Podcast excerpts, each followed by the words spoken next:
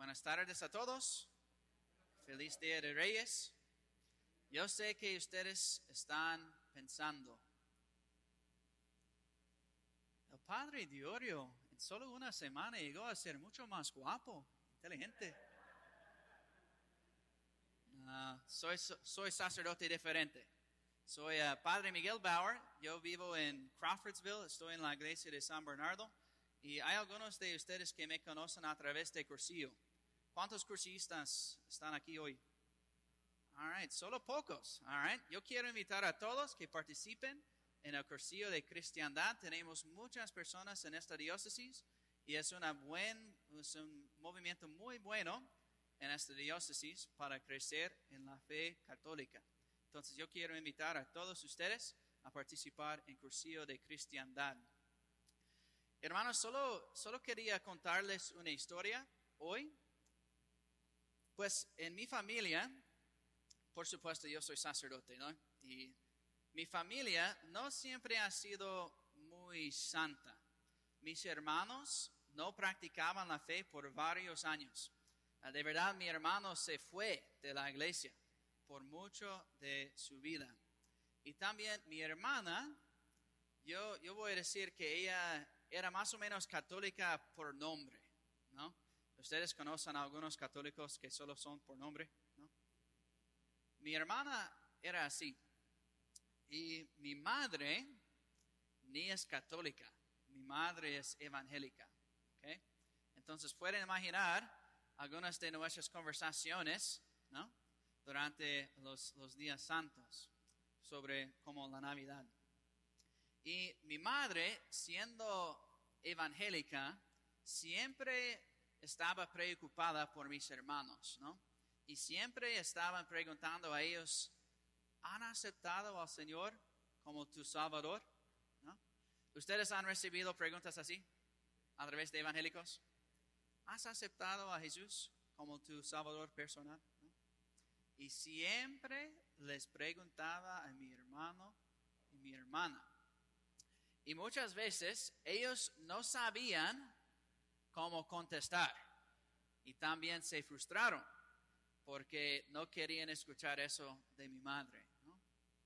Entonces, hace como dos años, mi hermana, después de la Navidad, estaba llamando con mi madre a través del teléfono.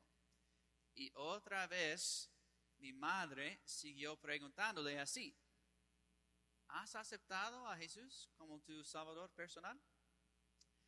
Y al fin, mi hermana, después de tantos años siendo católica en nombre solo, ella decidió, por frustración con las conversaciones, yo le voy a mostrar a mi madre. Este año, para el año nuevo, mi resolución, mi meta será por primera vez en mi vida, yo voy a llegar a ser católico en serio. Católico en serio. Era su resolución para el año nuevo. Y hermanos, yo tengo que decir honestamente que desde ese entonces mi hermana es completamente diferente. Ella comenzó a leer libros sobre la fe ella comenzó a leer su Biblia. Ella comenzó a ir a misa cada semana. Y ella es totalmente diferente. Dos años después, ella casi todos los días me envía mensajes de la Biblia, de la fe. Ella es catequista en su iglesia. Ha afectado mucho a mi hermano. Mi hermano ha regresado a la fe. Ha impactado mucho a toda mi familia. Solo por una decisión su resolución para ese año nuevo era yo quiero ser católico en serio. Mi pregunta para ustedes es dos preguntas. ¿Cuál es tu resolución para este año nuevo? Y también yo quiero preguntarles honestamente, ¿eres un católico en serio? ¿O solo eres católico en nombre? ¿Eres católico en serio o solo católico en nombre?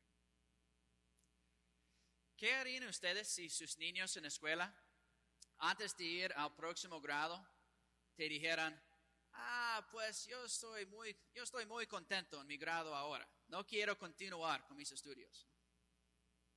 Sería ridículo, ¿no? Pero hay muchos de nosotros, muchos nosotros católicos, que somos exactamente así. Que pasamos tantos años viniendo a misa y a la iglesia y ni crecemos ningún paso en nuestra fe. Estamos en exactamente el mismo lugar con nuestra fe cuando éramos, cuando estábamos muchos años atrás. Yo quiero sugerir para todos nosotros hoy que para este año, este año nuevo, decidimos ser católicos en serio, como, hecho, como hizo mi hermana. ¿Cómo podemos hacerlo? Yo quiero sugerir dos cosas para todos ustedes. Dos cosas que podemos hacer para, para ser católicos en serio.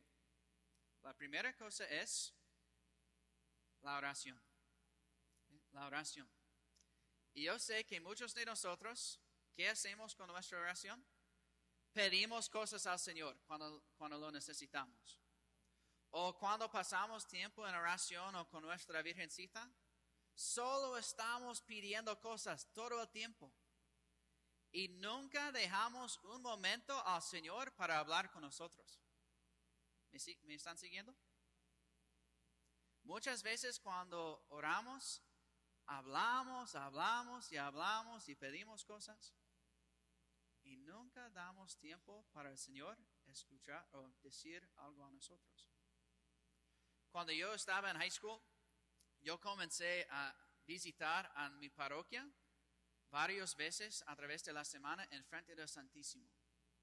Y en vez de pedir tantas cosas, solo senté en frente de él y me puse de rodillas para estar en su presencia, para estar tranquilo y escuchar para su voz.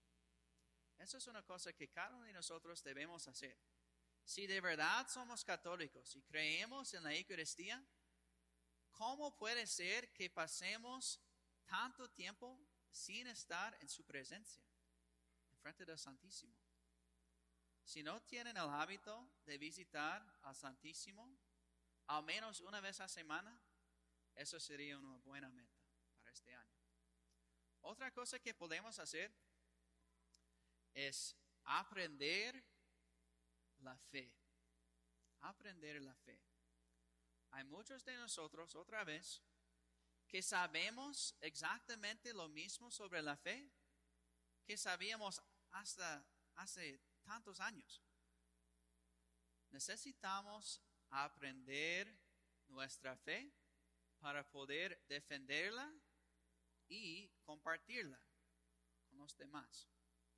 Y afortunadamente, para aprender la fe hoy en día, no tienes que tomar clases o ir a la universidad. Hay tantos recursos en el Internet y en YouTube que podemos utilizar. ¿Cuántos de ustedes, por ejemplo, saben sobre el sacerdote Padre Luis Toro? No muchos. Él es muy buen predicador en YouTube que pueden escuchar para aprender más sobre la fe. O quizás una pregunta para Tarcisio. ¿Ustedes usan... ¿Qué pasa? ¿Estoy hablando demasiado? ¿Es un signo? Otras personas tienen recursos que quieren, uh, que les gusta utilizar en el internet. Ya mencioné Padre Luis Toro. ¿Qué otras personas hay? Otros sitios de web. Hay un sitio de web se llama Form o Formado. ¿Otras personas? ¿Unas sugerencias? ¿Padre qué? ¿Ustedes, ¿Ustedes escucharon eso? Quizás necesitas quitar la máscara. ah, de España, ok. Como ellos, ellos saben eso, ¿no? ¿Conocen ese sacerdote? Ah, bueno. ¿Otras personas? ¿Otros recursos? Padre Carlos Santiago. Ok, sí, bueno. Hay varios recursos en el Internet que podemos utilizar. Imagínense si cada uno de nosotros llegar, llegaríamos a ser católicos en serio. Eso es una buena meta para cada uno de nosotros. Y voy a ser honesto, ¿qué es el punto de venir a misa cada semana si no vamos a ser católicos en serio? Qué gasto de tiempo, ¿no? Qué aburrido pasando tanto tiempo en la iglesia sin ser católico en serio. Qué gasto de tiempo. Entonces yo quiero invitar a cada uno de nosotros, ¿cómo van a crecer este año para ser católico en serio?